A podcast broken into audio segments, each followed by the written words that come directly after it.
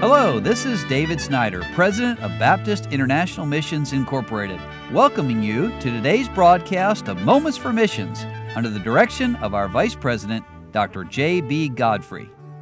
Well, I've had a good week fellowshipping with this fine missionary family, the Rooks family, and they're headed to Africa and to North Africa in particular to work with Muslim people.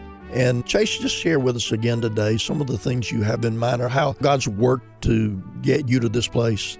Yes, sir. Um, the Lord really um, influenced my life uh, as a child uh, for missions. Mm-hmm. And um, as I mentioned, I think earlier this week, we had a missionary come in for our missions conference who befriended me.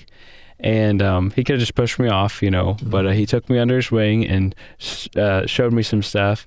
And after he left, I didn't ins- I didn't start this, but he decided he was going to write me letters, and he wrote back and forth for a while. This was kind of before all the advent of email and all these things and um, and God used that in a mighty way in my life to begin not only burning my heart for missions, but eventually called me to be missionary. Mm-hmm. And um, when we started Deputation, my my burden was to kind of return the favor. And so when we when I first started off as a single missionary, I was at a church in Joplin, Missouri, and we had um, there's three boys that were there, and they okay. were the only boys in the whole church. And so, but we we just clicked like that and played ping pong, did different things, you know.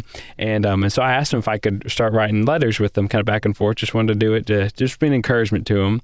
And the Lord just kind of took that and just, you know, just grew right. it. And now we have over 200 kids that are part of a pen pal program we Amen. call the Timothy Club. That we're just encouraging young people to pray for what God's doing in North Africa Amen. and allow God to work in their life. And so it's really just the Lord has blessed it in a mighty way. And um, we, if there's any young people that are listening, you know, you're welcome to join it.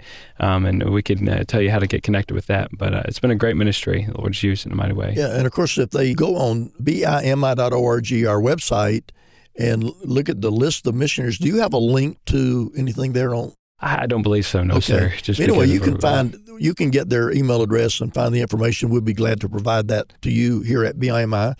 So go ahead and continue. Any other particular thing you'd like to share with us then about that, or any other issue? Well, I guess the biggest thing we just, of course, would love to have people praying for us, mm-hmm. and as I mentioned, praying for laborers.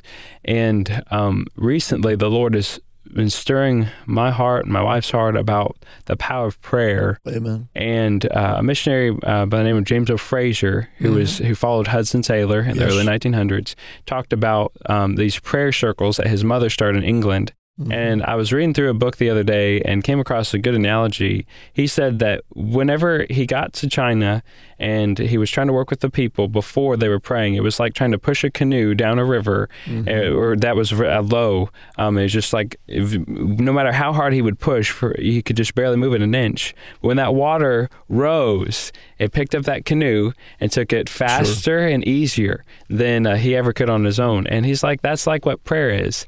And so we just we would like to just to, to plead with you if you would pray of course for us our family we need you to pray for us but pray that god would continue his work he'd raise up laborers he'd prepare people's hearts for the gospel in north africa Amen. and that souls would be saved and churches started and nationals trained and i believe that the, the work of god moves forward on our knees and so please would you pray for us and pray for what god is doing over there well, thank you so much. And that's why we do Moments for Missions, because we do want you listeners to pray for our missionaries, those who are on deputation, those who are on the field, those who are getting old and been on the field forever, and they're praying, Dear Lord, please send some young family to come out and work with us. yeah.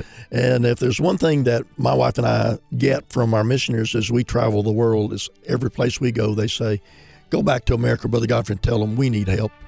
Sometimes they're mm-hmm. getting old, sometimes there's just not enough workers in that place. So I thank the Rooks for coming in and sharing with us this week, and I would encourage you to pray much for them.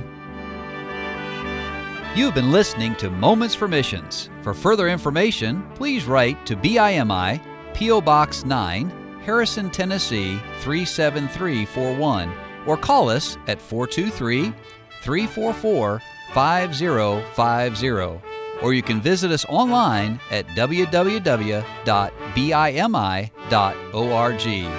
Until next time, may the Lord richly bless you.